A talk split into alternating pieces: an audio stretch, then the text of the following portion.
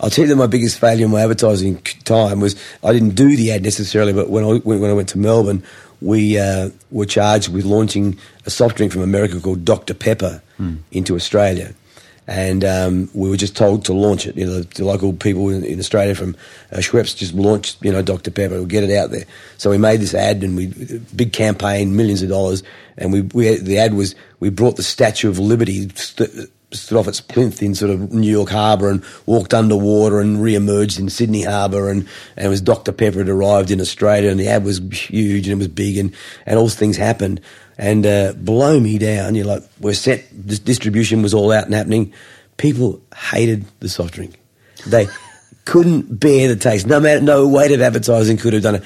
And the error, the failure there was, the failure was big, but the failure there was nobody bothered to do a simple taste test mm. on this product to where it was. Real People is produced by Square Holes, an agency conducting and publishing customized explorative research on key consumer markets, customers, and population segments. Square Holes also provides associated consulting and support to ignite positive business and social behavior change. Visit squareholes.com for more.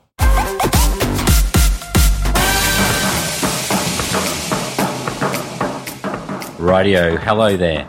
My name is Jason Dunstone, and welcome to Real People, where we interview average and not so average people, academics, researchers, and leading thinkers to help us better understand what real people believe and how they behave. Today we are joined by David Minear. If you love the idea of living an eclectic life of creativity, surf music, wine, and fringe arts, well, strap yourself in for David's story. His own wine brand, Two Mates, surf music label Bombora, and much more. David worked with Young and Rubicam from 1977 to 2003, from ground to board member. Uh, David started out as a kid with parents running a drive in and a home adjoining it, and has had creativity and the arts embedded into his life right from the start. David has held senior executive leadership, board, and chair roles in advertising, many commercial enterprises, and the Adelaide Fringe. David has been the chair of the Adelaide Fringe Festival since 2014, the world's second largest open access arts festival, only to the Edinburgh Fringe Festival. The festival largely takes over Adelaide and even some of the regional areas of South Australia for 31 magical days and nights each year from February to March. This is a chat with David, chock a block with insight from the role of the arts in building a strong culture to living a life of creativity, imagination, grabbing opportunities, and spotting a good idea. Let's not waste a moment. On with the show. Hit it! That's what I'm talking about. Wait! Okay, now, from the beginning.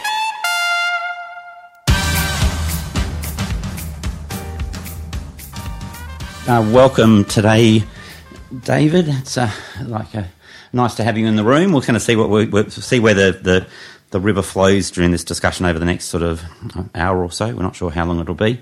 Um, I'm going to start off asking a question, and we'll go sort of down a whole lot of different paths. The question I've asked in all of these interviews, except the last, oh, except, except the first two, uh, what were you like as a young boy? Yeah, it's a really interesting question. I mean, I, I can see what I look like as a young boy. can you really? And uh, I was quite a, a happy, enjoyable, uh, energetic sort of get out there and do things uh, sort of guy.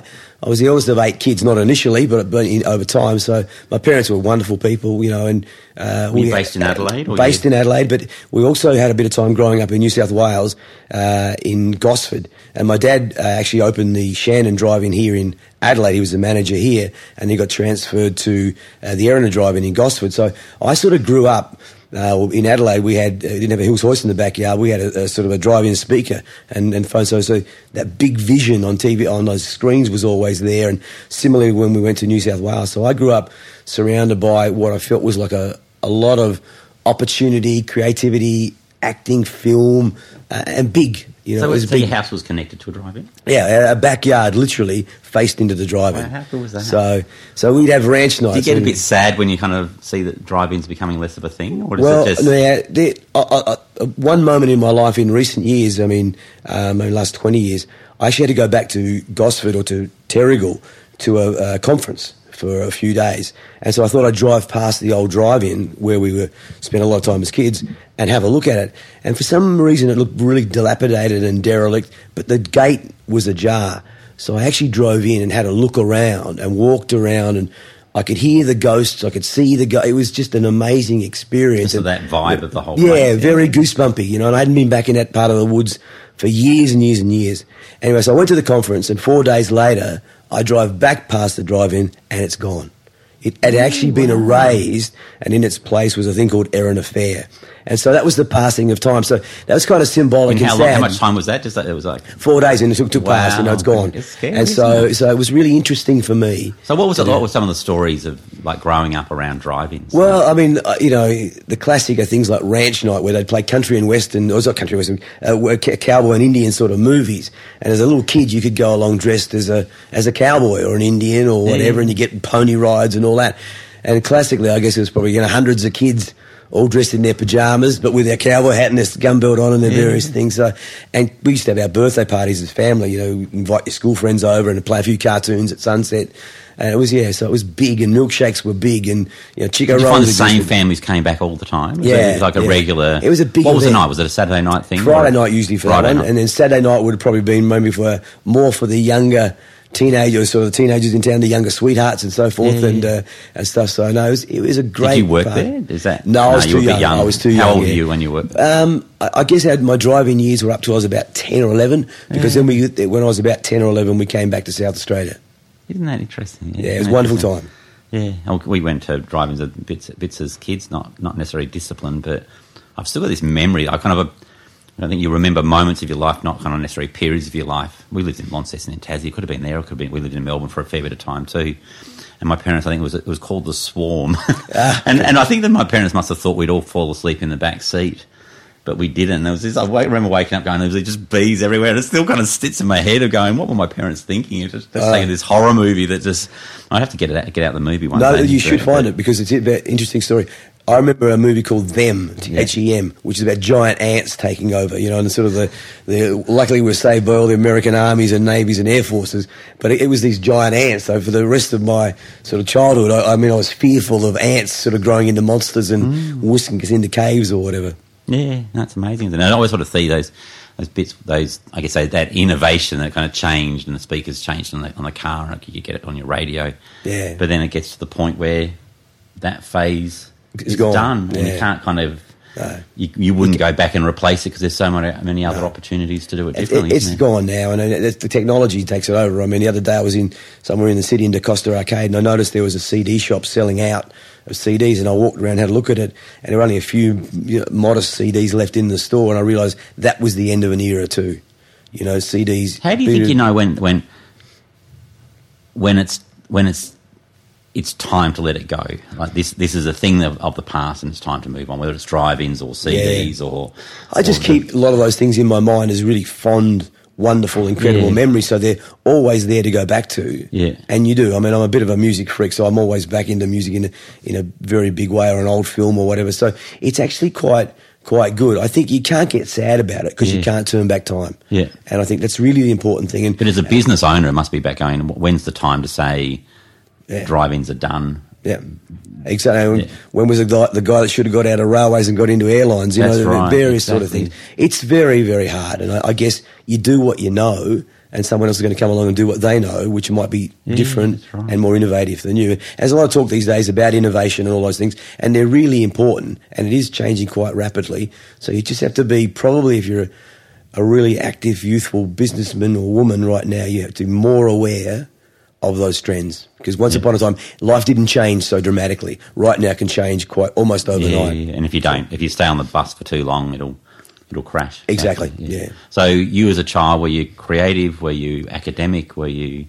I, I was, I mean, in, in a school sense, I think I was um, the class comedian. You know, if there was a joke to be thrown, Yeah. I guess I, I threw it. You know, Where did that come from? Uh, yeah, I don't know. It's just the family nature we were. You know, my dad's a, obviously a bit of a theatrical person, and and uh, and just just yeah, just his dialogue and various things. I guess we all picked up on that sort of cheeky remark kind of arena. So that was me. But I'd, but I'd also go home, um, not necessarily in primary school, but later years, and study like crazy. So I was actually did quite well, but um, still got myself in enough trouble with my my very funny comments, which made everyone laugh, including the teacher. But the teachers were forced to take some remedial action. So, Is that is that why you went into advertising? well, um, I, I think there's a bit of that, um, but I have to declare. My father was in advertising too. When I came back to Adelaide, he worked for an agency called NASA McNamara here, which was Yeah. the agency along with Martin Kinnear Clemenger at the time, and, and a wonderful place full of some amazing, incredible characters, and they were always doing wonderful things and making ads and very and, and live uh, commercials on Adelaide Tonight and various things. So from my, my ten or eleven years through to well, the rest of my life, really, but certainly the next seven or eight or nine years, advertising was all I was aware of, really. I used to go to the office You'd go with my dad. you'd go into work and- yeah, I, well, I'd go to dad with, on Sundays and Yeah. he was in the office and things. So I was aware of advertising really strongly. So I remember, you know, What fascinated you about it? What what did you? I, I just think the well, very fundamentally, it was the creativity of it, the opportunity of it. You know, I, I saw it as a, as a way to create, to use that sort of maybe quick one-liners I used to throw out, mix words together in an interesting way, pictures, music, and we're talking. I grew up through the se- the '60s. There, you know, sort of.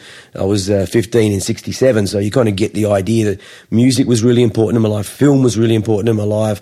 So advertising was like this condensation um, of the, of all of that. So it, it, it gave me an entry point. And, Did you and play music as a, a, not, no, I'm hopeless at anything. Like I said, music. I've, I've got like- my own you record like label. music, But I love music. yeah, Yeah, okay, I, I absolutely love music to death. You know, Yeah. so so. But advertising was was a way, and I did. I didn't really realise I was going to go into advertising because when I when I left school, and matriculated, I actually was either going to do law or I ended up um, getting uh, into teachers' college in Adelaide University to do an arts degree. But I, I realised very quickly that wasn't for me, and I remember telling my father one night that. Um, I'd left university and I wasn't going to go anymore, you know. And my dad was a very calm, mild mannered man. Normally, hit the roof and went crazy, and I'm wow, we, we struggled to put you through, all that sort of thing. And then um, when he did calm down, he said to me, "Well, what do you want to do?" I said, "I think I want to get into advertising." Boom, up through the roof again. So, Why's that? And uh, I just, think I just think, is? I just think he thought it was a tough industry, you know. And I look back, Tough I in what way? Like what? What? I I just, you know, hard, you know, a lot of hard work, you know, and, and not easy. You know, you had to really be In terms creative. of you, you've got an account, then you lose that account. or- yeah, and all that. And I think, I think it's just, just the business of it is tough. It's relentless, you know. But, but in a way, that's what I look back on, and what intrigued me Yeah, to go to the business was it was great, you know. And um, I think the whole, I, I think I've been fortunate enough to live my life sort of in a creative world, in a creative environment, Mm. you know, and always doing things that were kind of creative, either on your own or with your work or with partners or friends or clients or people. And it, it's great. So very, very fortunate to have spent the, you know, dare I say, the, the almost uh, 50 years of my life in, in and around advertising. So, where, where did you first go into advertising? Sort of, how did you move around the advertising? Yeah, no, well, um, I got into uh, after I dropped out of, of uh, teachers' college, etc. There was a job in the advertising department at Myer in the city, and as a layout copywriter, and I got that job. And interestingly, um, across the cubicle from where I was working was a, a younger, or a, one year older, Peter Withy.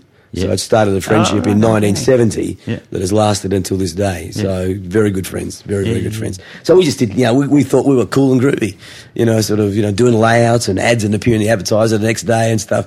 And um, you know, we were just juniors. We were just advertising juniors, but we had a lot of fun. A lot of fun. And then you went when you went when did you go into agency world? Well, well, from there I went to um, uh, from the advertiser. I went and worked for Channel Nine here in Adelaide for two and a half years, Yeah. which was a great time because I was uh, like doing promotions and on air uh, bits and pieces and things, and so I learnt very quickly about broadcast. Uh, the broadcast medium, and but again, a lot of creativity, a lot of fun, a lot of on the moment. You know, it had to happen now, and here it is. So I was writing scripts for half an hour later or whatever. So you were you were churning out stuff, and that was really good. So, but after two and a half years, I then spent a bit of time in the advertiser and, and at Five AD. I guess understanding more about newsprint and, and, and radio broadcast, and that was terrific. Wonderful people. 5AD was flying at the time, and again, just some great people, as with Channel 9, took me under their wing and gave me opportunity, more importantly, gave me guidance and a fair degree of tolerance. Mm. So it was really good. And then I, then I went to an agency called, uh, which ended up being, was called Collinson. Uh, Ken Collinson ran it, and I was doing Moore's ads and various things. That became Ogilvy and Mather.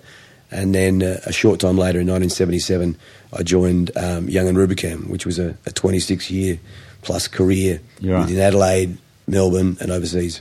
So what was what was Young and Rubicam like at that sort of time? Is it obviously that's yeah? It, Y&R, I, I think, has to be sort of probably the best agency Adelaide has ever seen. Yeah. Again, and, and certainly it was the biggest agency that ever been in this town, but it was the best because its focus was on creativity, on mm. the best possible work you could do, you know. And so we were doing things like not so squeezy, you know, hey charger, uh, where do you hide your cooler bar, and so and it goes on and on through generations of, of various people who did who worked there creating that sort of work. So the, the creative ethos was alive and well and challenging within Y&R. And I, you know, I was lucky to join there at uh, 27. And so I learned a lot really quickly and I was mm. exposed mm. to some really. And that was their people. ethos about creativity absolutely. as part of that ethos. It, it, yeah. Absolutely. I mean, it, the, the, fundamental issue was. So we get more work because we're creative. We yeah, and there's a yeah. difference in positioning. And the creativity in turn, not just creativity for creativity's sake, but based on strong strategy to allow for better returns to our clients. And we had plenty of proof of how that had actually yeah, worked. Okay. And is that about getting good people on the team who can be creative and yeah, strategic? And- yeah, it is. And, and um, you know, you find uh, great strategic thinkers are very, very powerful people and can have a very heavy influence on creative ideas. Then you get great creative ideas people who aren't obsessed with just their own creativity, but actually linking that back into the business component and turning it into a benefit of, of, of someone else. So I think that, that that was the strength. You know, Y&R had a philosophy at that time, which was, and, and always in my time at Y&R, uh, resist the usual. Don't do the ordinary. Don't do the usual. Always seek to find a better way. You know, I mean, we sort of turn that at times into other things like, you know, good enough is not great enough, mm. and that was an internal challenge on every individual and whatever they did, be it media or whatever, mm. push the boundaries. And it was a it was a unique place. Was that an ethos that you had in a local agency that you were sort of managing, or was it across the it, whole network? It was pretty much across the network. By but it was it came from the top, I guess, via New York, the madmen of New York, who were wonderful. Um, but we had this great microcosm where it really flourished incredibly well. Mm. And, you know, for many, many years, I mean, um, uh, in fact, pretty much the entire lifetime of uh, Y&R Adelaide, it was the biggest Young and Rubicam office in Australia by some Is that margin. right? Wow, yeah. okay. So we had, you know, over the years, you know, most of the significant clients in Adelaide, you know, be it sort of Yalumba, Orlando, Mitsubishi, John Martins, the brewery, Simpson, you know, you, I could go on. I mean, mm. just some big, big company, big national company names. Yeah. And we provided that national ability from from Adelaide. Yeah, it's always a, I guess it fascinates me even like now when talking more about innovation and and creativity in a different context than maybe what it was then. But it's mixing that creativity and the business side. Obviously, you need to need to pay the bills and you need to have the business growing and hitting financial KPIs. Yeah.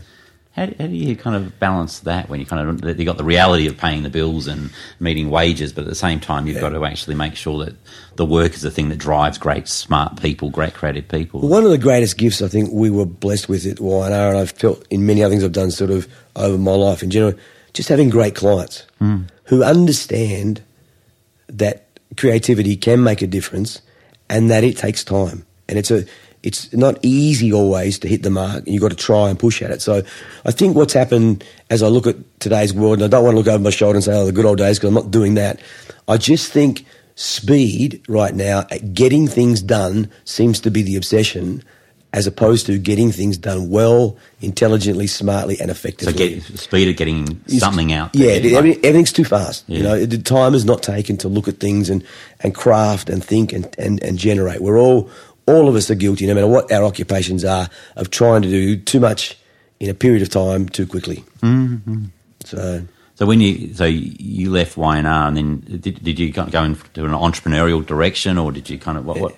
Well, when I I, I um, left Y&R, I, I made my mind up in 2000, I was living in Melbourne. I was vice chairman of Australasia and group chief executive of about four or five companies we had in Melbourne.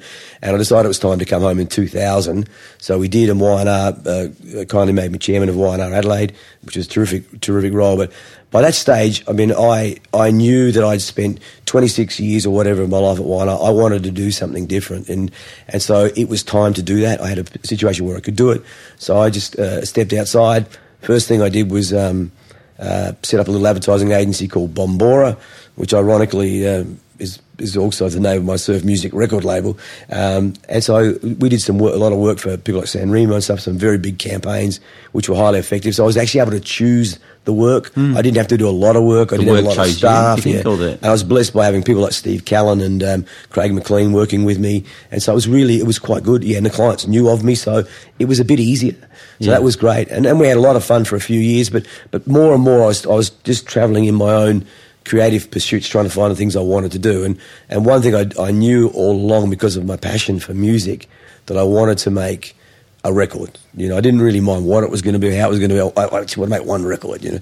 And uh, Destiny has a situation where a friend of mine is a guy called John Schumann, who people should remember from I was only 19 and Red Gum and so on. A good bloke, a great bloke. And um, anyway, I was telling him about this idea about making a record, and I had I'd got a bit of a fascination with a band uh, out of the uh, Broome called the Pigrams, and I was going to try and talk to them. And, and John sort of sat me down uh, and said, "Why don't you do a record with me?" And I, I thought, well, that's pretty amazing offer. And you know, he he also hadn't been working much in a musical sense for some period of time, so um, we decided to meet for lunch and have a conversation about it. It was very, very funny because um, we went to lunch and both of us came in and we looked a bit hurried and busy and we sat down and said, Look, I haven't got a lot of time, only one glass of white wine, only one glass of wine and we, have got to keep going. Well, about 18 glasses of white wine each later, we staggered out of that place.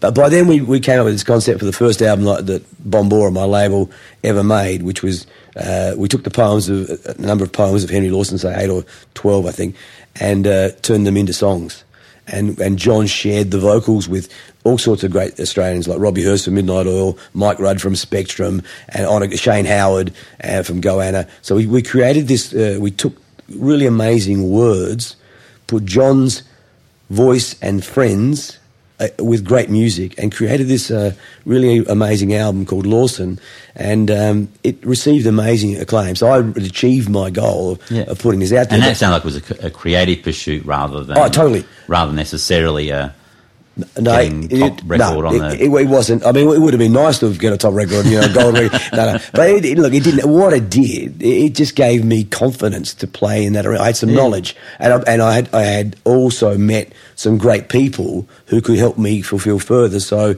a guy called Kerryn Tolhurst, who is a is a, um, a producer, but had also been in the Dingoes, written a number of hits for the Dingoes, and a, a great record. He was living in New York at the time. Uh, various things like that. Mick Wordley, who's an engineer in Adelaide, extraordinary man, extraordinary talent, and he was involved with it. Uh, a guy out of, a former Adelaidean called Chris Moss out of Sydney who was involved with record labels. Really helpful people, and what transpired then was this idea that I found myself talking to Kerryn Tolhurst about um, guitar, sorry, surf music in Australia having a different sound to American surf music, and that it was more influenced by European overtones than it was, say, the Californian sound directly. Mm. And so, if you listen to Atlantic's Bombora, for example, you can hear Europe and gypsies and various things in in that sound.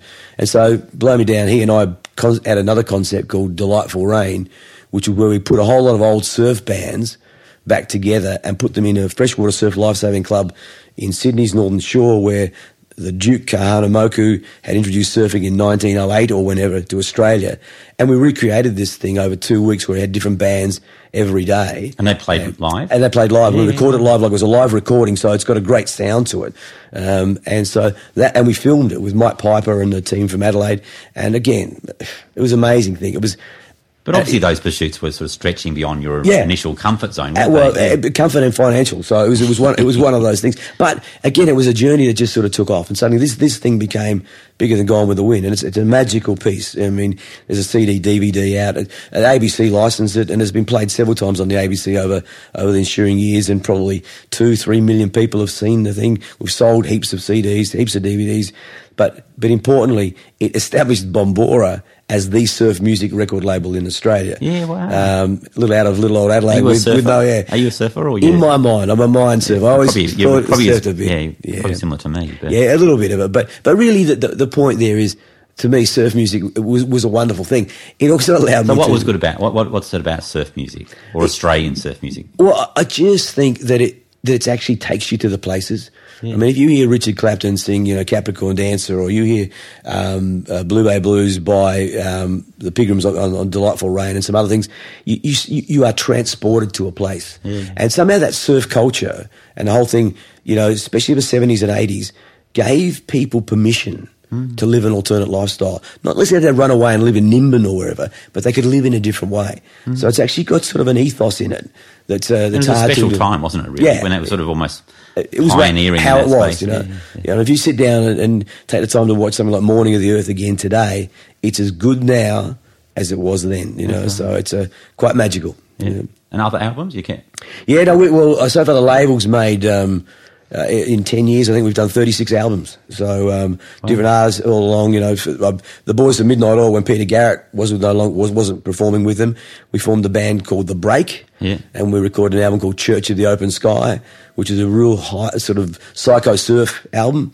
And uh, but working with Robbie Hirst, Jim Moginie, and Martin Rotsey, and um, uh, Brian Ritchie from the Violent Femmes was just an experience to behold. They were true talents uh, and true gentlemen. These guys have been to the top of the world, but they were really down to earth human beings, fantastic people. So I always think music's this like amazing way of sort of seeing that evolution that it morphs over time, doesn't it? Really? Yeah, yeah, it does, and and everyone's got a a favourite song. I mean, if you ask me what's my favourite song, I've got ten thousand favourite songs, but in a particular moment or mood or time, music is really, really a powerful um, piece of how people are made up of, what people makes people up. So you know, It says something about the time that that period of time. yeah, yeah. yeah, it does. So you you feel good, you know. So there there are there are things that, that you know that if you hear a song, a it takes you back to a place, or b it transports you to a feeling, to a person, to something, and I think uh, very very powerful, very Yeah. very powerful. Yeah, okay. Um, and you've gone like when did the arts become part of your your life career? Obviously, music's a, Yeah. music is the arts, but Yeah, well, look, I think the arts has always been there. Again, back to my mum and dad and my family, you know, from as early as I can remember, we've been involved in theatre, you know, live theatre. Dad was on stage, then he became a writer, producer, doing stage shows at the Repertory Theatre, and when we came back to Adelaide, and, and then as an actor, then writing reviews at the university and various things. So were always, I mean, again, you know, talking about sort of spending time in Dad's office on a Sunday. I can remember spending many, many days or nights or whatever in re- watching rehearsals inside theatres and stuff. So again, that uh, environment was great. And many of my family, including myself, did did some acting roles when we were kids and various things. And so the arts has always been there. And I, it's strange enough, I do see advertising still as an art form, but it's always been part of it. So it's easy to fall into um, being associated with the arts. And again, it goes back to this background of, of, of a life in creativity. You know, crea- there's people, they're very emotional. But it sounds like your parents almost normal or normalize the arts and creativity, Yeah. and your dad didn't necessarily want you going into it. uh, yeah, no, no, it is. It's very no. That's absolutely true. You know, it's a again, you know, just just a great environment. I can still think back to moments and people and, and times I've met through my parents or others. Um, just amazing people, you know, that you you meet along the journey. You know, I mean, Robert Stigwood um, uh, was a very close friend of my mother and father's here in Adelaide, and so um, you know, he obviously went on to amazing things with the you know his whole Broadway life, his his music life with the Bee Gees and so on. So again, there was an association there. You know, I was fortunate enough to find myself at the premiere of Evita on Broadway, thanks courtesy of him. But I happened to be there working for Y and R, so you know, Yeah, yeah. two things, two elements work together. You know, so um, yeah, it's just what it, the way it's been. yeah, and you've had had other entrepreneurial pursuits. You've you've got a wine you, you produce. I have a wine label, yeah, You've got other with a- business, other your Yeah. wine and other businesses you've been involved in. Or? Yeah, look, I, I think um, I'm I'm try I try very hard these days to be quite accessible to people with a, with ideas and intentions and, and give them some, some guidance and advice. Not necessarily long term. It can be short term. It can be one meeting. It can be a direction. Sometimes people want you to tell them what they want to hear, but you want to tell them how you think it's going to be. So I, I do a, a little bit of that with, with a number of people and uh, try and help help the. I sit on a number of boards. Uh, I'm on the Ahrens Engineering Board, which is based out of a big Australia-wide company based out of out of um, the Barossa Valley, on the edge of the Barossa Valley. Um, I'm on the Kojo Board, um, which is again a great South Australian. Mm-hmm. Um, I guess doing creative work within from South Australia, yeah. also in the US. And, yeah, they're huge, yeah. And, and, they're doing well. They've got offices in Sydney, Melbourne, and again, it's a creatively based agency. It is. And the, the thing with creativity too, again, is is there's always a risk involved. So you have to try and not minimise the risk, but be sure you got like you know with all the knowledge or time you've had, you can actually judge an idea and say it's got a better than better than reasonable chance of making it. You know, so mm-hmm. so and Kojo, a great example of how things are. I've been the chairman of the Roger Reed Sports Foundation. Helped Roger set that up, and that's done some great things. Uh, I did the first five years, and there's now other people running it. But but again, a great a great opportunity to do something. You know, so I enjoy those things. Mm-hmm. I mean, mm-hmm. um, I I guess I say yes too often to some things, you know, as in get involved. Mm. But that's you know my you nature. said we were saying before that that's just your personality that you, yeah. you do that. It's easy, somehow it's easy to say yes. You'd be bored no. otherwise. Yeah, that, yeah. And so, your wine? When did when did you wine? Oh, I went, well, my wine's called Two Mates, and uh, my partner in wine is a guy called Mark Venable, who I met in Italy at his brother-in-law's um, uh, 40th birthday, and his brother-in-law worked for him for many years. A guy called Steve Callan, and in his own right, a very talented uh, advertising and film guy. And uh, so, I remember one night we had far too many glasses of wine in a little bar in a little village in, in uh, Umbria, and uh, we decided that when we got back to Australia, we were going to make our perfect Shiraz. You know, now I woke up the next morning feeling less than well and thought, well, that, that will never happen. And blow me down, Mark woke up less than well and said, let's make it happen. Yeah, yeah. And so anyway, we did. And so here we are 10 vintages later. Um, a great Shiraz um, that's done very, very well in the wine, sort of uh, uh, acclaim and stuff. So it's great, but it's a hobby. You know, it's one of those indulgences. And I, I, convinced my wife that if we if we didn't make any money out of this, it'd be okay because we'd have plenty of wine to drink. So mm. got got through that, got through that. So it's all right. You know. Yeah. And you, you like, how long have you been married? Ah, my wonderful wife Vicky, uh, long suffering, incredible.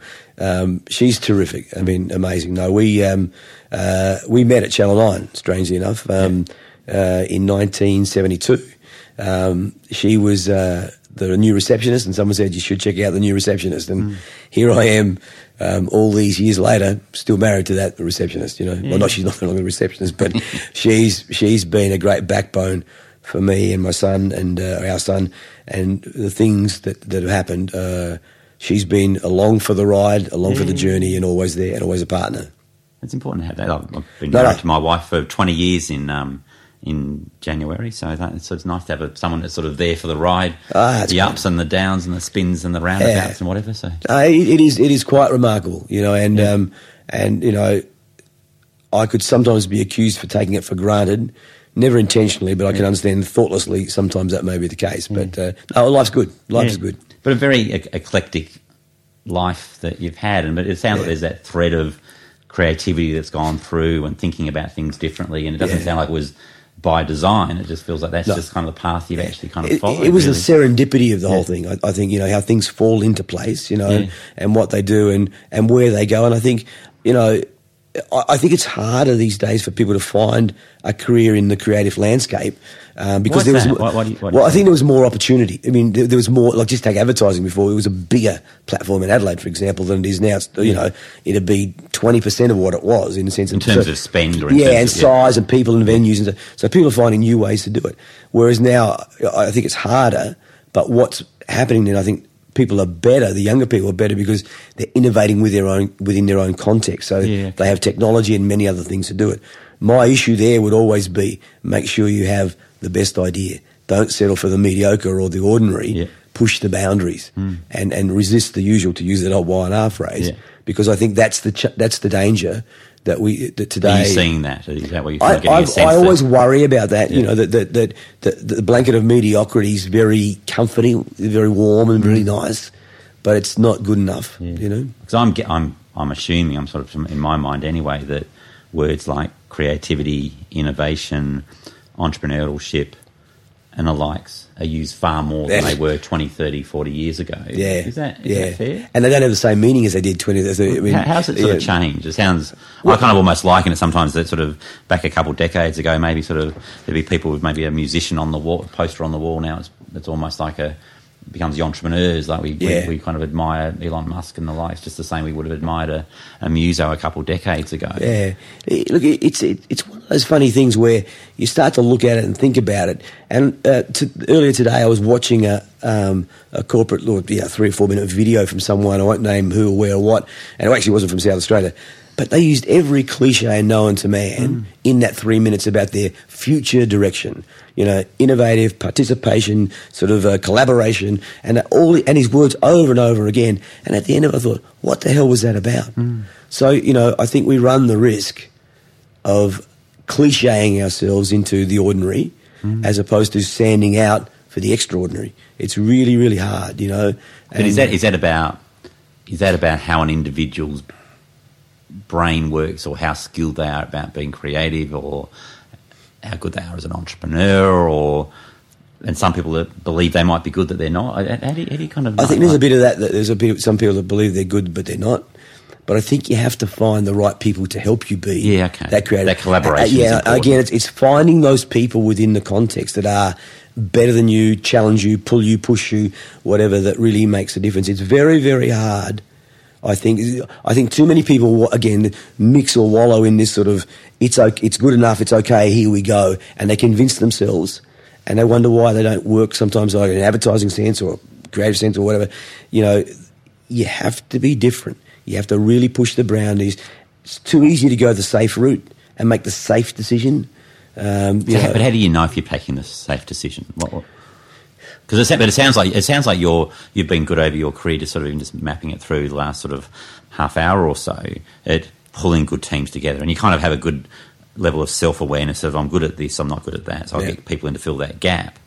But I'm assuming there's other people out there listening that maybe aren't. They kind of maybe believe they're good at that, and then maybe their, their skills are best put No, elsewhere. look, it, it is true, you know, and, and, and people can get very emotional about their creative idea, you Mm. know, or their whatever positioning for their business or whatever it may be, and you you, you can't argue through that. So, but if they can't see it, Mm. then there's the answer. But there's someone always going to tell them the truth, and that could be the customer or whatever it is at the other end. Mm. Eventually, you hear the truth back that way, you know. So, and again, you know, you would find that in your world, you know, that you the research is going to tell you one thing, uh, but do they do they always listen? Mm. Yeah, yeah. And do they always act accordingly? You know, so it's it's hard. You know, it's a, I don't mean to challenge people on that, but I just do think I ask them to think more deeply about what are you trying to do. Mm. And often when people don't know, they go to ground. They go to safe territory. Yeah, As opposed to get to know, Yeah. they go to ground and they and they stay. So that willingness to confront, so not just accept that someone says I've got a great idea and accept Yeah. that that's a great idea, Yeah. is to question that and, and, and work around it, and- you know. Yeah. And, and, I, and I, I reckon nearly every idea has an ability to be great. It's just in the right hands in the right way and, and, Yeah. and done texturally, you know. Yeah. So it, it's really, uh, you know, it's a bit of an ethereal conversation we're having here. Yeah. But uh, but I, but I do believe it fundamentally, you know. And I, and I guess for a lot of people who aren't necessarily in the creative side of life and looking for those sort of people to help them, it's hard because there then along with that comes a degree of trust. At some point, they have to give their trust to people, and I guess that's where people can get Mm. Yeah. burnt. That's the difference between good agencies and bad agencies, good creative people, bad creative people, all those sort of things. But but but there's a moment there. you Yeah. know? But it's that leadership, isn't it, really? It's that leadership of having that, a leader with, or leadership or, or mentoring or whatever you might call it, having that trust, but that trust to be able to be a devil's advocate or, Yeah. or to be able to ask those hard questions Yeah. that um, others might just want to say, yeah, Yeah. that's wonderful, high Yeah. five. You, you've Yeah. just been able to, so you having that comfort in yourself to be able to say, I'm not sure about, and that's, that's why you're in Yeah. on boards and, and, and a director and been able to be able to make those pragmatic uh, bits of insight about questioning. Yeah, and I think I'm really relatively always sympathetic to the other side because I try to Yeah. find a way forward. But I'm sort of also encouraged by when I look around Adelaide and a couple other places in Australia I know quite well um, in an advertising market sense. Some of the young teams or agencies or groups that are emerging are really interesting because they've found, you know, how to work the new media. I don't even like that phrase, new media, because there's no media. It's, it's media. It's ways of connecting consumers. They've found how to do it, and they're smarter and quicker, and their strategic abilities are good. Their creative abilities are good. Sometimes they can be a bit mediocre in their sort of like general, but but the idea. that I think there's a there's a, a thrust, and I think South Australia on a number of fronts here has some really great young practitioners, uh, advertising guys who are really and women. I don't mean it's guys in general. Um, who have the ability to really take people to the next level. And I think there's a bit of a, a trust movement there too, from the more traditional to those sort of areas. Yeah, okay. You know, and I think people have been chasing both technology and ideas like we've got to get a better website, we've got to get a better, and they're not quite sure why they need a better website or what do we do about Spotify or what do we, sorry, about um, uh, uh, Twitter or Facebook or, or Instagram. How do we do the, and so they're going to the things as opposed to what's the message, what's the way. And But it's so- not it's not selling a widget. It's actually saying um, it's, it's it's being convincing and building up trust to, to drive it onto something better, isn't Exactly. it? Yeah, Yep, yep. And We, we did some we, um, work many years ago, and we were dealing. With, uh, it was in, in relation to Adelaide Oval, we were building of Adelaide Oval. And one, one thing we found quite fascinating is they'd have guys from AFL and and, and, and, and the likes in the in the room, and and particularly guys who sort of come from a real footy background.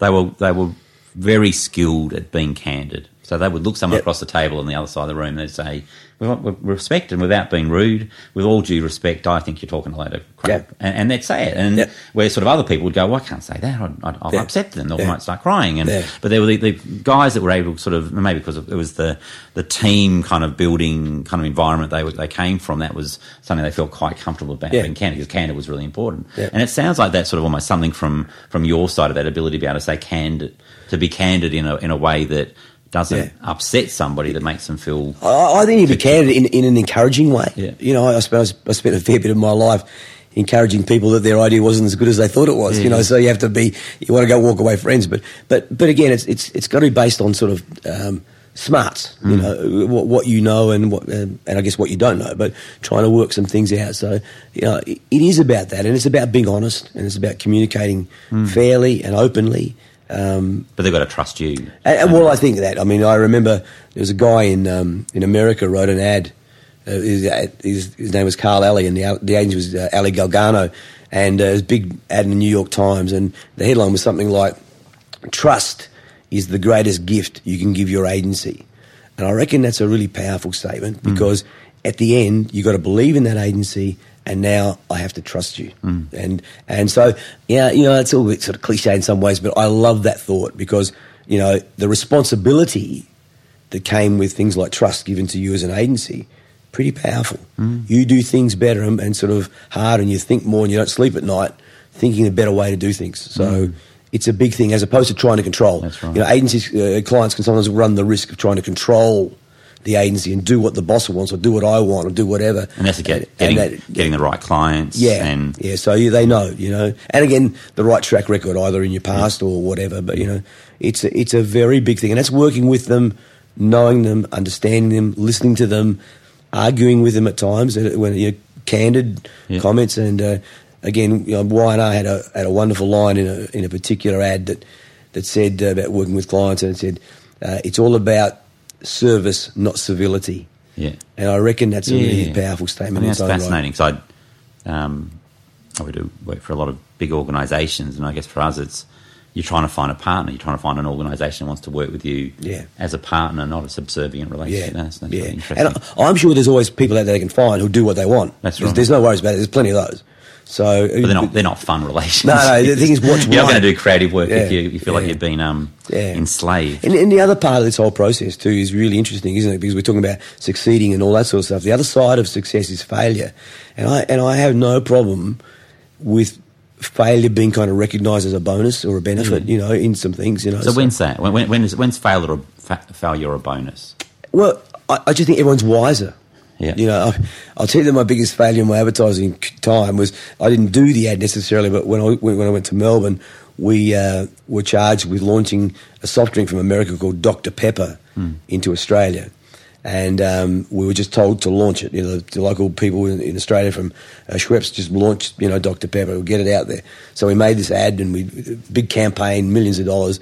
And we, we the ad was we brought the Statue of Liberty st- stood off its plinth in sort of New York Harbour and walked underwater and re-emerged in Sydney Harbour and, and it was Dr Pepper had arrived in Australia and the ad was huge and it was big and, and all things happened. And uh, blow me down you're like we're set this distribution was all out and happening. People hated the soft drink. They couldn't bear the taste. No matter no weight of advertising could have done it. And the error the failure there was the failure was big but the failure there was nobody bothered to do a simple taste test mm. on this product to where it was. It- Like selling, selling Vegemite in the US. Exactly, you know. So it, it, a big, big, big lesson back to the basics. Gotta get the you product know? right. because we're all convinced it was, you know, it was going to work, you know. Yeah, yeah, yeah, and so there you go. But you know, It's even a great brand, isn't it? Really, but the product yeah, yeah. isn't in our. Um, No, it's like medicine in the can. taste buds, yeah. No, and because you grow up with it. I mean, what it did hit was a core in Australia about 14 year old boys and all that sort of stuff, and I kind of get why. But in America, you grow up with it. And there's, that's huge. There's more of that sort of soft drink around in certain parts of America anyway. So, you know, but, you know, but a big lesson, an expensive lesson. Yeah. So we've talked about creativity and even the arts being part of your life um, or throughout your life. When did the fringe come in? Yeah, well, that's um, I've been chairman of the Fringe. Uh, 2019 Fringe will be my fifth year as chairman, and um, I was on the board a year before that. So um, I guess we're going back 2013 or somewhere around there. And um, I remember um, Judy Potter, who was the previous chair of the Fringe, uh, 10 years, a great person and a really passionate arts individual, quite amazing, really. And Bill Spurr, you know, a wonderful character in tourism and another a, a gentleman, and um, a very great South Australian. They took me to lunch one day, and I thought they were going to talk to me about some other marketing challenge somewhere else. And blow me down, I realised very quickly they were talking about would I like to join the Fringe board with the possibility of um, becoming the chairman. And I, and I actually liked the idea. I mean, I'd previously been chairman of the Film Corporation for a while and on the tourism board and a few things. And uh, the, why I liked the Fringe more was it was one step removed from government. I appreciate the government, but it was independent body, so you had uh, a bit more uh, ability. So I took the role on, and, and luckily a year later I was elected chairman. And I must say, it's been amazing. It's it's the most fun I've had since really working uh, in a young and Rubicam type environment, running an agency, because it's all about um, energy, creativity, um, uh, emotions, business money in, out, and so on. You know, so it's a it's got all the trappings of what an advertising agency is. And uh, you know, people think we're a sort of a, a circus that turns up in Adelaide four weeks every year or whatever. It's a it's a year round full on business. Um, you know, not for profit business. We start the year And you have different uh, stages or phases throughout the year. yeah, what, to we do and how we have to do it. You know, we- yeah, we're not for profit. We start uh, with zero on our, our balance sheet at the beginning, at the beginning of the financial year, and we end with zero. So we, what we raise is what we spend on the event, and the team. Um, has, the board has been sensational. The team uh, under Heather Croall, who's the CEO and director, her leadership, we've achieved so much because um, you know, every year the fringe has got bigger and bigger and bigger. It's getting record breaking and so on, and and it's done that over generations too. You know, it's not just of our right, but it's really got to a sort of point now where we're the biggest open access arts festival in Australia and the second biggest uh, fringe in the world after Edinburgh. And those two titles, I think, are really, really important mm. because they differentiate South Australia, not just on the national stage, but on the global arts stage. Mm. The Adelaide Fringe is well known within the arts world. So artists come here every year mm. to be part of what they know is a successful, great, creative, en- engaging environment. And the people of Adelaide and South Australia are incredible because they just wholeheartedly embrace the fringe. They they turn up in their droves. You know, they're, they're, they're absolutely wonderful. You know, I, I remember saying to the premier, the uh, Labor Premier Jay Weatherill, somehow this just lifts the self-esteem of our state to another level. You know, it, it really, really works. I mean, the only thing I can imagine doing more than the Adelaide Fringe in that sense would be a, a Crows Power Grand Final played on Adelaide Oval. You know, so it's that big. It's that sort of idea, and yeah, people just love it. They- You know, just the feedback's amazing. Yeah. How long's the fringe been going? Well, it's interesting. It started in uh, 1960, and it started um, out at so 2020 will be its 60th year. So it started um, out of uh, as as a renegade reaction to the fe- the first Festival of the Arts because the first Festival of the Arts in 1960 decided that it would bring it wouldn't use Adelaide actors and people. It was going to bring actors and stage shows from Melbourne or from overseas to do it. So the locals said, "Well, we've had enough of that. Thanks very much," and uh, um, decided to sort of stage the first Fringe uh, in 1960.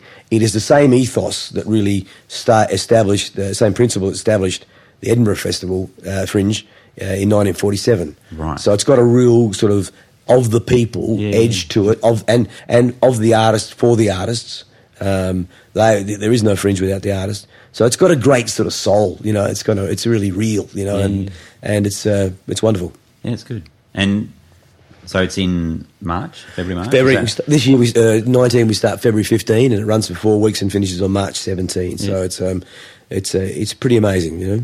So, so why why does a big big question? But wh- wh- why does the arts and particularly events like the Fringe matter for a culture like Adelaide? Yeah, it's it's a great question because I think that that we spend our lives a lot in a sort of a sort of a cookie cutter environment, A to B, a very practical mm. world, and I think arts in general gives us time to pause and to think. Whether it's going to a film, listening to a piece of music, looking at a painting, going to the Festival of Arts, the Fringe, WOMAD, or whatever, it's it's about just waiting, just stopping, taking in something on a personal, intellectual, or mind sort of level, mm. And really understanding it. I mean, I really believe you can change hearts and minds, you know, and sort of in in the sense that you know.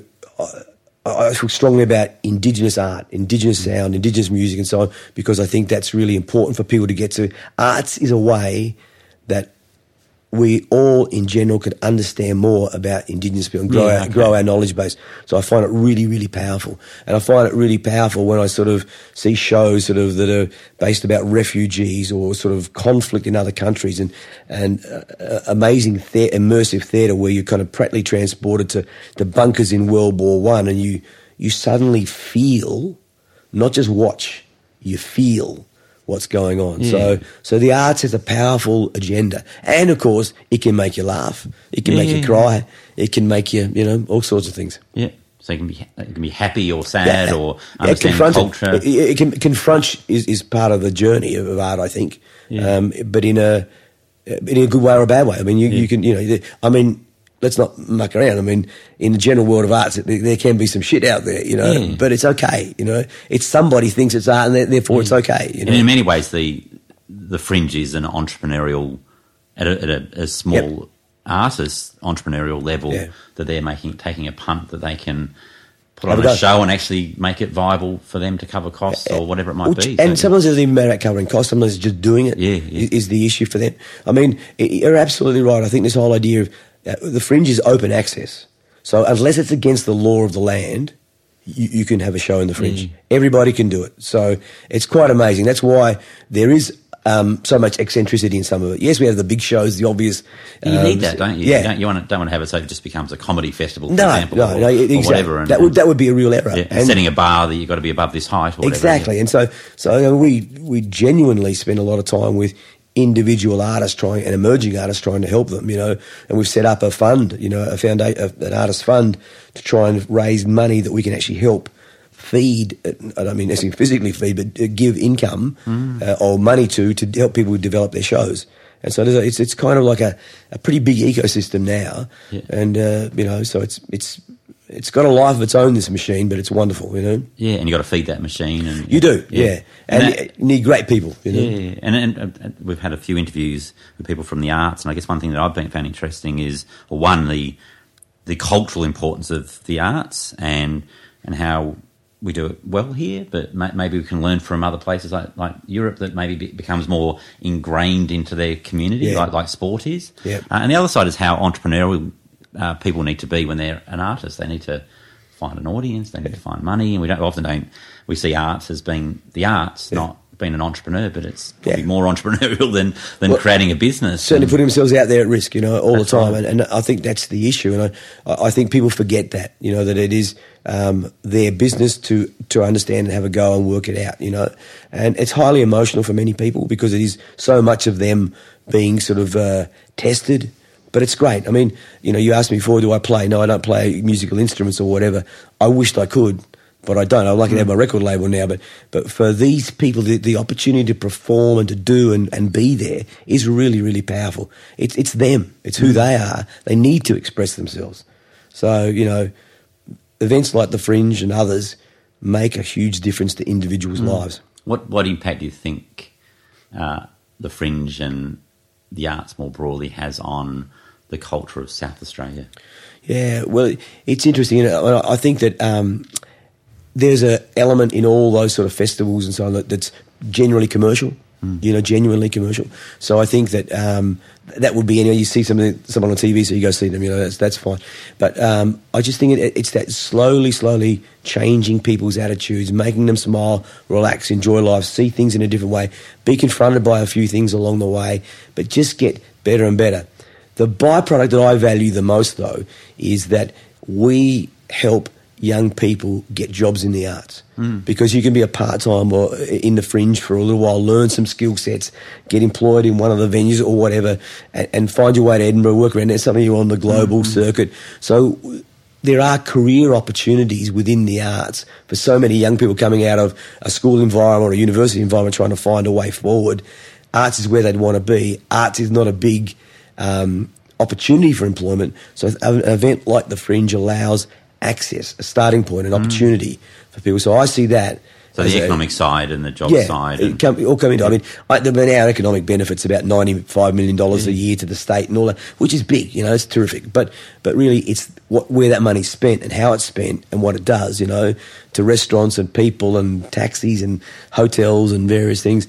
But really, back to those core people who get the opportunity to land in the arts world and get their first step forward. That's the magic of it. Yeah. Where do you think we should be heading as a state, or even as a broader population, sort of worldwide, around the role of events like the Fringe and the arts and, and well, culture? I think that um, long may they be so. You know, in the sense, may they exist. You know, I know that it's, and we all know. I guess it's harder and harder for the government to keep funding certain events and various things. You know, fortunately at the Fringe we have a great support from the government, but we also raise a lot of our own funds to help us keep going. And so we're not independent of the, but we're working in that sort of we're in that area.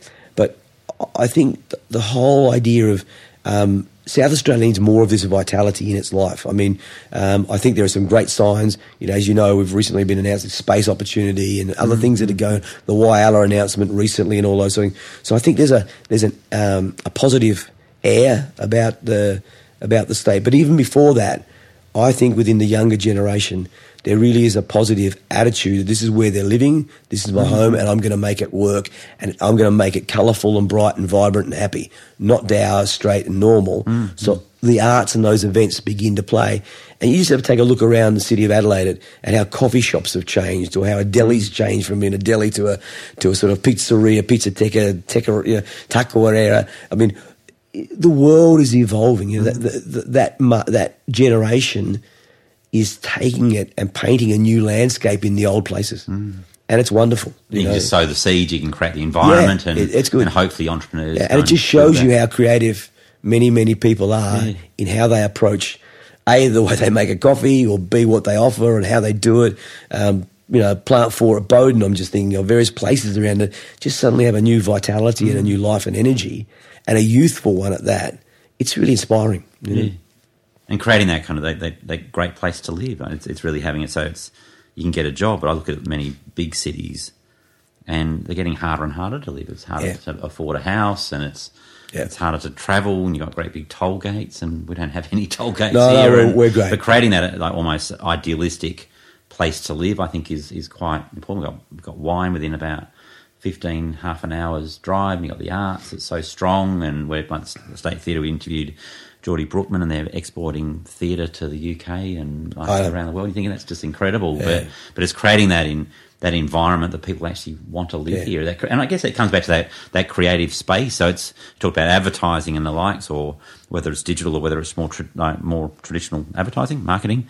But then also the arts has been like inputting into the creative kind of ecosystem, isn't it? Yeah. Really, just that whole mindset of of thinking differently about about things. Very much so. I mean, I'm reminded, as you were saying that, that I mean, there was a journalist came from Sydney um, a couple of years back. It must have been in the 17, 2017 Fringe, and wrote an article uh, back in the Australian, and the headline was, you know, the party that defines a city, mm. and basically said, how long has this been going on? And very many people come to town and say, how long have you been doing this? Mm. So it, I know it's only one, it's only one month of, of 12 months, but it, it means the energy's there and the opportunities mm. there and the abilities there, you know.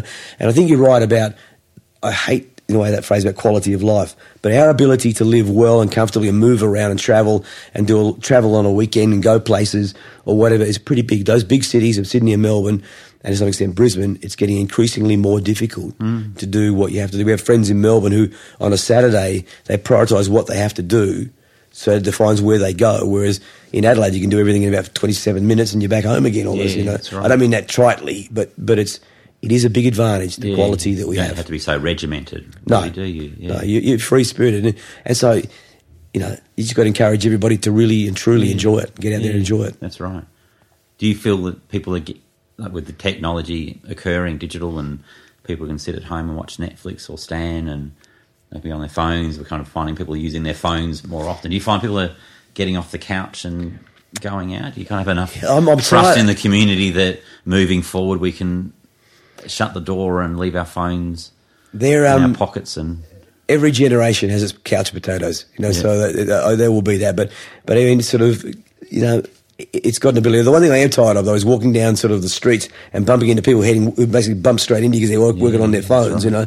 Um, so, um, but look, I guess there are the people who will choose not to get out and go out and manoeuvre about and take advantage of it. Then there are the others, you know, who who want to enjoy and take on and live in a, in a very vibrant city and state. Hmm. So they're, they're they're the ones that. So you're gonna you're always gonna have people going to be couch Yeah. potatoes. Yeah, and you're yeah. going to sit at home and Yeah.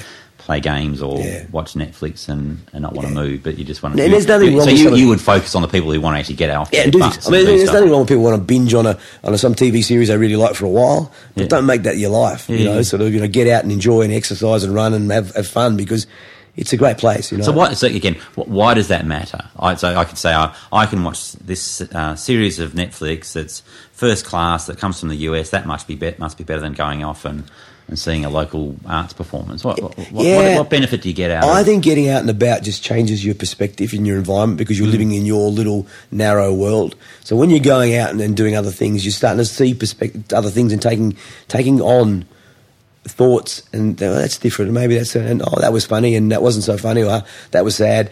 You know, you just you're just experiencing life, the wonder of life in a different way. You're seeing a different thing. Yeah. You know, rather than living in the box, you're actually living outside the box. Yeah, no, that, that's good. That's good. That's really, that's that's great.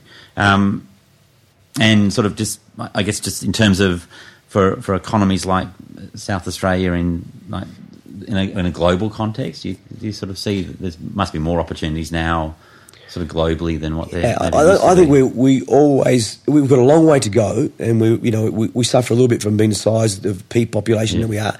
I, it's great to hear such an encouragement to increase the number of the population of South Australia through skilled migration and other means, and some of these new announcements, uh, the Whyalla and various things, space. Um, stage, the space station, the, the, space centre, um, become very valuable ways to bring people to to the state, and that starts to have its own momentum and grow people. So, um, you know, it's important that we grow and keep growing because you fall behind if you don't have critical mass. Yeah. You know, we need. So that's the big thing we're, we're, we're struggling because we're a million Yeah. people Yeah. city, aren't we? Really, Yeah. You know, I think the whole land side of land size of South Australia is 153 percent the size of France, about three percent of the population. There- there so there's go. a challenge, isn't it? Really? Yeah. So yeah. Yeah, not that we have to live everywhere, and Yeah. all, but but but I just think the idea of us all understand and vibrancy doesn't mean congestion necessarily. You can have vibrance and spread vibrancy and make it all work um, if you're smart about it, you know, and, and how you think about planning the city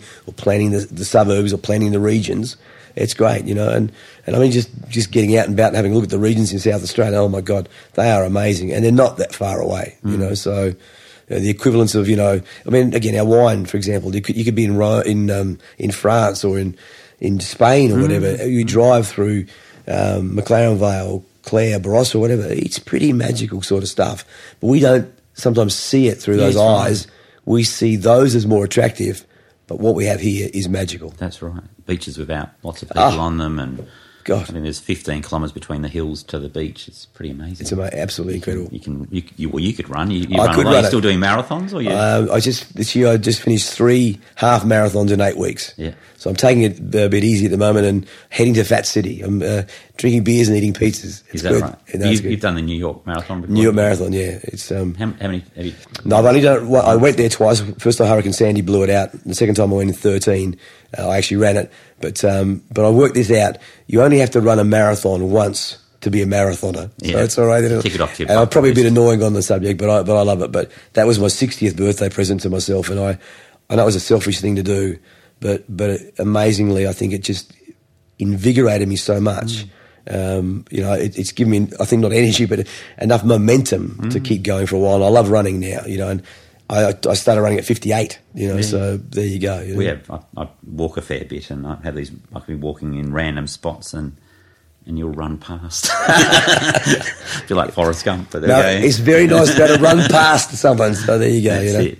Um, what's your, what's on, on your bucket list? that You still want to do? Yeah, no, I, I, I've never been a big bucket list sort of individual. I, uh, I find Have the you got, phrase. you got the next thing you want to do? Um, I'm, I'm, I want to try and use the next 12 months to reassess a few things, like where I'm at and what I'm doing. The record label's got a few things it's going to put out, so there's some, some activity there. But there's a couple of things I haven't kind of completed in in my own list of things, and I, and, and um, one of them has a little bit to do with the film world. One has a little bit more to do with the music world. So there's some things I'm contemplating. You know, I wouldn't say committed to yet, but contemplating. And so I'll use the time. You know, Still with creativity in the. yeah, very much so. You know, but see, the thing is, you know, as you reach sixty six and stuff, you start thinking, well, the one commodity I can't get any more of is time. So I've got what I've got. So what do you, what do you really want to do with that? You know, what Yeah. what's what's critical, what's important, and how does it all fit together? You know. Does your mind go through life looking for opportunities, then you go down that path? Is that A bit, it yeah, a bit of that. bit like yeah, that. no, it does. No, it, it does, and um, it's there's a there's a sort of a central core as we talked about before. But yeah, it, it happens, you know, and sort of it, it's um it's fun like that. I mean, it's unexpected, you know. So um, and I'm And that seems to be more of a thing that, that, that schools are educating their children to go. We've got to you got to deal with uncertainty, and you might go through multiple jobs. And but we still find in some of the work we do that parents are still saying we want you to go through this very safe vocational route, and because that's the best way to get a mortgage. And Yeah. so the, the so children aren't always being brought up to think well. I have to think creatively or be ready for uncertainty. They're almost being they've been told a little bit more about resilience, I get the sense, but not necessarily told that no shit will happen and you'll have to go in a different route. Or Yeah. do, you- do you get that? I, I think that generation know that. Do The- think- the- I, I think they understand it's not like it was. Yeah. So therefore, they they have the to be. Yeah, and they have to. They understand that. I think they're sort of. They're more. My, my sense is they're more in control of their destiny. You know, they they're actually you know know they want to move from here to here. If I don't get that there, I'll move there. Or you know, things might there'll be tough times. You know, and I, but I want to do this and a few other things. Where it used to be more linear? do you Yeah, feel? you could okay. follow a line. You know, you know, you, you you're almost assured of a job. you, but you, it seems seems like you were in a in a in a period of people being perhaps more linear in their careers. You were perhaps a little bit zigzaggy. Yeah, a little bit Yeah, zigzaggy. zig and. No, no, it's true. So, but but again, I mean, I think each generation defines what it wants to do, how it wants to be. I mean, I always smile. And this you, next generation will be quite different. I, agree. Yeah. You know, I think you know you you know more about this than I do. I always laugh at Generation X, Y, and Z, and millennials and all that because I mean, at, at the, at the end of the day, we're all fundamentally people with with eyes and ears and sort of hearts and things that feel various things, and we feel very similar things. You know, Yeah. you react different. Do you react the same to uh, emotions and things. So it's it is the same, just packaged differently. You know. Yeah, okay. So, what do you think the fundamentals are moving forward for younger people to live a successful life, a successful career? We started with you growing up around driving. So Yeah, what's yeah. The, Well- what's the message moving forward? I, I think the message just just live your take ownership of your own life in a way. Let it be, and, and, and go out and get what you want. You know, I mean, go out and feel and think and see and do, but choose which way you you want to go. And I know that sounds an, kind of an easy thing to say, but I really think they need that permission to, mm. to have have a go and, and see what is possible. You know, mm. and see see where life can take them and what that journey is. Is that about following their instincts or their passion? Because I, I still I speak to people in their forties and they go, I still don't know want to what I want to do when I grow up. So Yeah. So ha- Well, I've, I've lived in fear of growing up, so it's. Yeah. Uh, um, but but I think I think you're right. They that they need to um, just. Some people can choose and define and do what they want to do. Other people accidentally walk their way. Some people bumble their way into sort of situations. Um, some and people, bumbling's fine. Fa- Yeah. Absolutely correct. Yeah. Some people make mistakes and find their next and, and find a very positive way forward. Yeah. So give that a go if that's not right. Yeah, do that. yeah, yeah. And, and I, but, but I think I think they get it. I mean, you know, they don't necessarily need uh, an older man telling them what they should do. I, I reckon they they know where they're headed and what they're about and what, who they are Yeah. and what's what's important. They may have a better balance in life than some of us had in the past, in in, in sense of balancing business and, and personal. But but they they are really really good at what they're doing. You know, I'm, I'm encouraged by the young generations that I meet. You know, and the people that I So what are you with. seeing that excites you? Well, I just see. I mean, I'm working uh, just recently with a young musician uh, get a, get his first sort of music out. I mean, I'm just giving him advice, not really doing much. And it's just great. He's just released the EP, and and he's so excited. You know, it's fantastic. And he's got the next single ready to go, and it's just great to see how. And he's helping me grow because he's telling me about different platforms upon which the whole thing's being released. But I see in him, you know, like I watched him go from being anxious about the whole thing to really excited by the whole thing. Now in the in the middle of the whole process. Yeah. And so it's a really, really good thing, you know. Yeah. So there's a great thing. You know, So my- empowering them to yeah, to, do, it. that, yeah. You know, my son um, uh, recently in the last 18 months opened his own advertising agency. Yeah. Blow me down, you know. There's my father. You tell him not to. Well, exactly. there's three generations of uh, in advertising. No consumer is safe. Um, but, uh, you know, but again, it's because he grew up in an environment. He decided that's what he wanted to do. I think he's got the skill set to do it, and, and I would never stand in his way and encourage him to have a go. And and he's doing well. But he and his partner, uh, business partner Michael, they're doing incredibly well. So Yeah. it, it's good to see that, you know. But that's a risk. That was a big risk, a big parachute jump out of the comfort of a bigger agency in town Yeah. to go out on your own. And uh, they haven't quite landed on the ground yet. They're still floating, but it's still really good for them, you know. Yeah, good.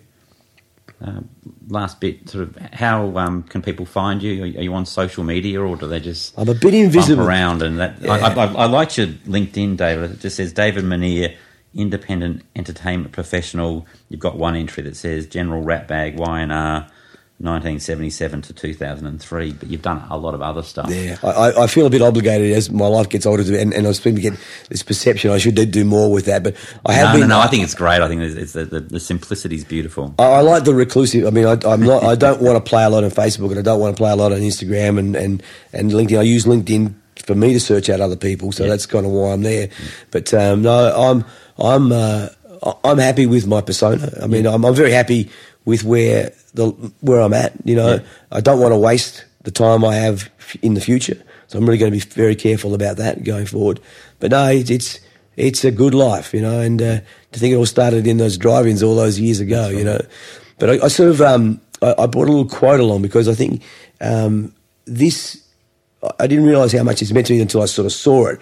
But um, um, Albert Einstein uh, wrote a line that said, "Imagination is more important than knowledge, for knowledge is limited to all we know and, and understand, while imagination embraces the entire world and all there will ever be to know and understand." So it's really the importance of, of that sort of whole creativity factor and its ability to to drive, you know, to push hmm. and, and to challenge and change. Um, so whatever you do, make sure creativity is a big part of the hmm. journey. Hmm. And use that imagination. Yeah. Good. Totally. That's a good spot to end. Thank you so much, David. Thank you, mate. I appreciate the time. Hey, Jason here to say goodbye until next time. Please subscribe to Real People via iTunes, your favourite podcast platform. While you are there, please leave a review.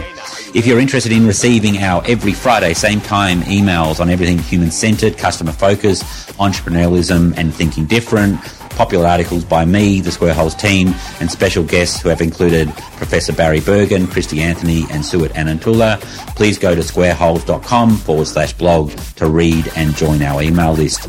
You can also follow me, Jason Dunstone, on Twitter or your favourite social media. Thank you for listening. Uru.